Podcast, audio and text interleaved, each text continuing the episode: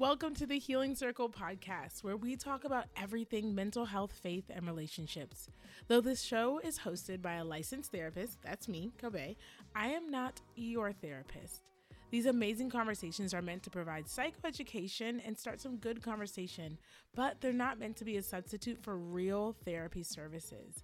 We're excited to learn, grow, and talk with you guys. So let's jump into today's episode.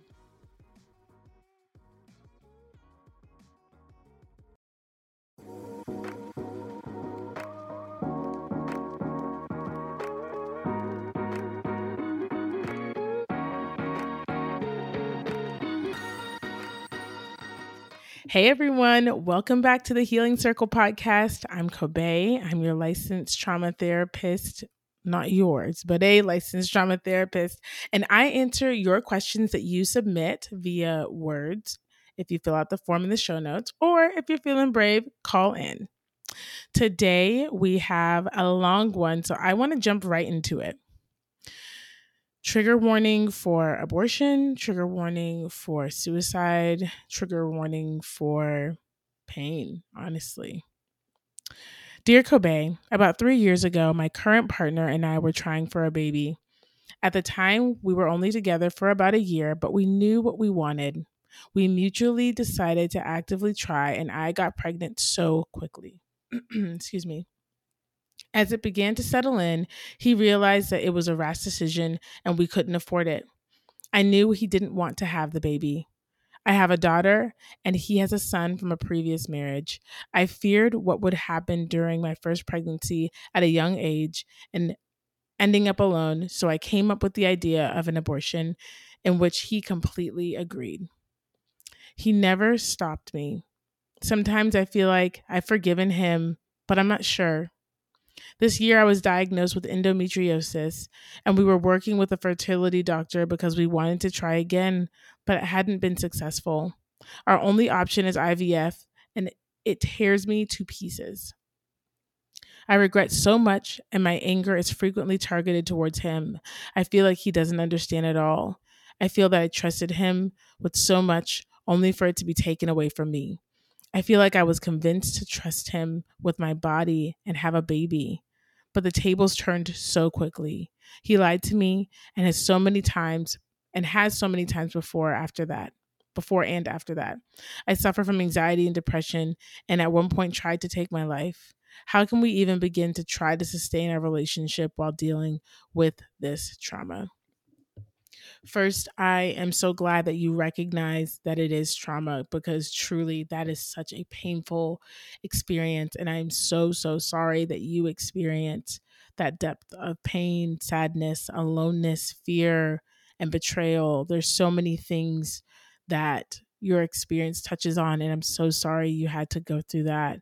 I'm so sorry you had to carry that burden. I'm so sorry you had to feel that pain. Whew.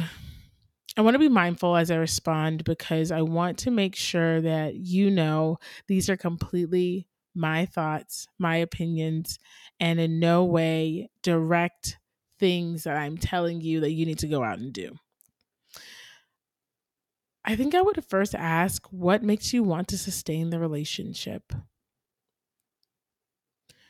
It's unfortunate, but some of the most horrific moments of our lives exposed to us things about people that we knew but didn't want to accept. Sometimes we see the pieces, we see the breadcrumbs, we see the things that deeply hurt us, that look small to the eye but feel big to the heart. And we decide, oh, I can deal with that. I can handle that. I can push through that. And then moments like this happen, moments of deep anguish, deep, deep pain happen. And many times it's initiated or exacerbated by the same traits that we looked over before. You know, and it was hard, honestly, to read at the end that the first question you asked was, how do I begin to sustain your relationship with him while dealing, or with this person, not sure if it's a him, while dealing with this trauma? I think there's a better question, which is, what do I need right now to feel safe in my own body, because you've experienced quite some trauma in your body. And why do I want to heal this relationship? That's not a, you know, a question where I'm like trying to lean towards something. It's genuinely a question that I think you should answer as if the person asking it, me, is asking with genuine curiosity and not with judgment, because I'm not here to judge anyone. What makes you want to sustain the relationship? Is it fear? Is it convenience? Is it love? Is it I love this person and I'm willing to bear with their weaknesses and I'm willing to be with them because I see something good in them? There's no wrong answer. But I think that question does deserve an answer. That question does deserve an answer. Because, man, you have been through a lot. And it's interesting that, you know, you mentioned later on in this message, he's lied to me. He has so many times before and after that. What I hear in that line, even though it was towards the end, is I already have deep pain from this person, even before the loss of this child, even before the second loss of realizing I may not be able to have another child. I have pain from this person that's unresolved. And this situation is really bringing it to the forefront and bringing it to a head, right? This is going to be hard to hear. So please hear my heart. I want to be as honest and as helpful as possible. I don't want to give just the fluffy answers, but some of the things you might want to also investigate is what made me want to betray my own desires for somebody else? What moments in the past taught me that maintaining and sustaining relationship with people meant betraying my own values and my own desires? And when I say values and desires, I'm not talking about you having the abortion, but the language used sounds like you came up with an abortion because you could tell that he didn't want the baby. Now, if you want an abortion, that's your choice. But the language for me, as I read it, I was like, even with you saying, you know, I felt like I trusted him with so much only for it to be taken away from me. Seems like this may not have been a decision that was completely yours at heart, and maybe one that you felt like you needed to take to maintain relationship. I think a question we all need to ask ourselves is how much of ourselves do we need to sacrifice to be in relationship with people? And who taught us it was that much? Who taught us it was that much? The going down the rabbit hole of the origins of the ways that we relate to people, the ways that our families of origin influence our present relationships, that's something you can go into later. But I think right now, like, your priority should be grieving and learning to feel safe in your body. Giving a space for that anger to come out, giving a space for that sadness to come out, and giving yourself space to feel safe, because you haven't mentioned being in danger, but being in danger is not the only sign you're not safe, right? On a neurological level, not feeling like you can trust the person you're doing life with, that's not safety. That's not safety at all. And so I think for you, dealing with the trauma has to be a you thing before it's a relationship thing. It has to be am I okay? How can I help myself become okay? How can I begin this process of recovery from all that I've lost, all that I'm going through, all that I have to carry into the future? How can I reconcile back to myself with a sense of safety, right? And then when I get to a place, and as I get to a place where I'm reconciling back to my authentic self and I'm loving myself well, second after that is a relationship. You know, one of the things I tell my clients before we start EMDR is I say, hey, if you're in a relationship of any kind, friendship, marriage, partnership, whatever it is, you're about to make a 2-degree shift in your life. Trauma therapy is not just a 180. It's a 2-degree shift. When you think about 2 degrees on the level of a climate, 2 degrees shift in a climate, like the ice polar caps are melting. That's what 2 degrees does when the climate is shifted by that little of amount. when we heal, when we grow, when we start taking care of ourselves, things shift in a little way in our lives, but the little shift in our life has big effects in the relationships we have. And that means you might not end up with this person. You may realize this may not be helpful, or you may end up with this person and need to rediscover new terms of partnership, new terms of relating, new terms of loving, new terms of supporting. At the end of the day, I think it's you first.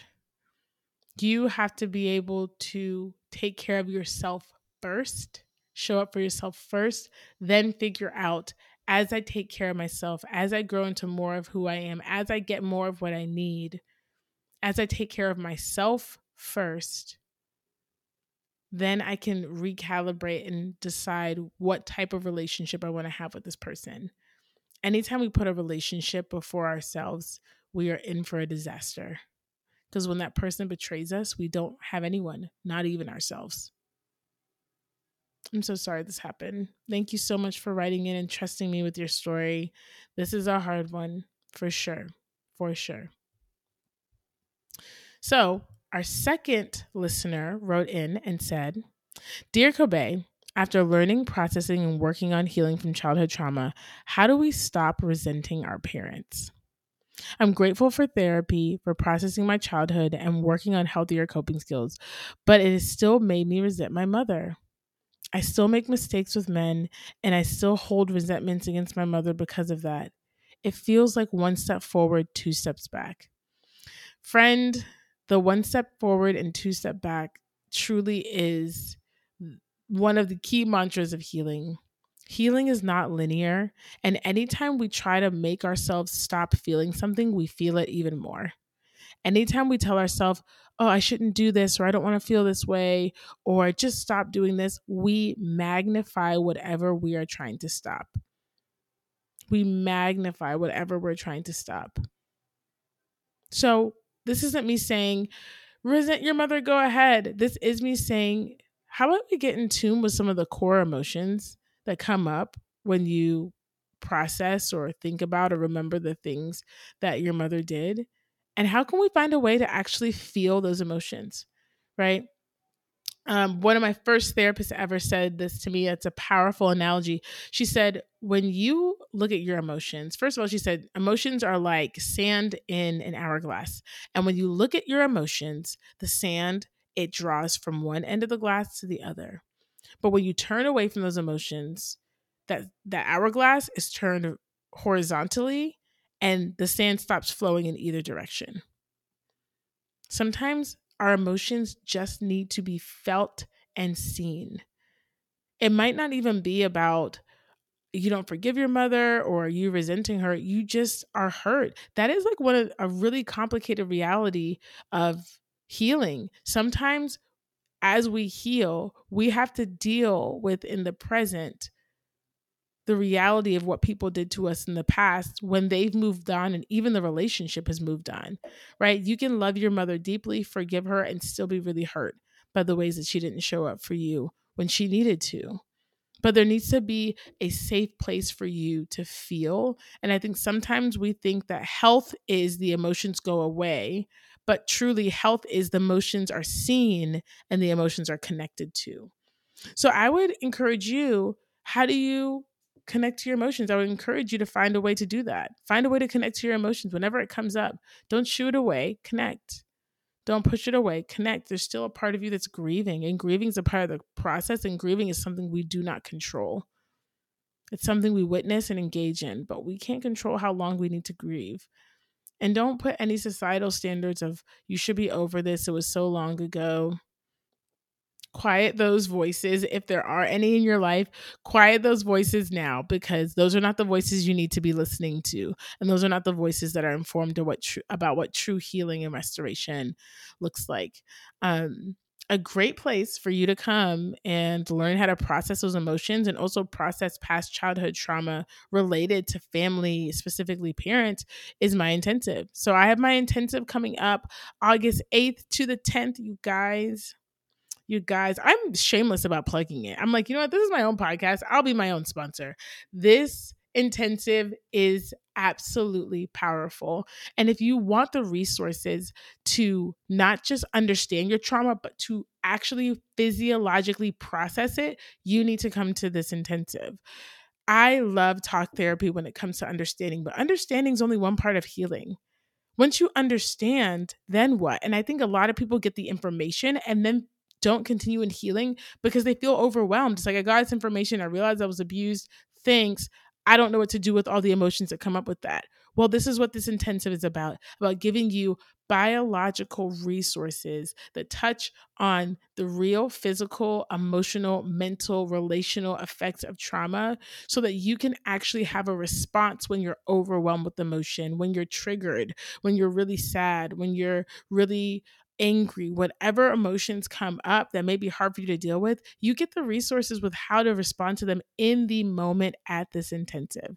You should 1,000% join. Visit the link in the show notes. You guys, why can't I talk on this podcast?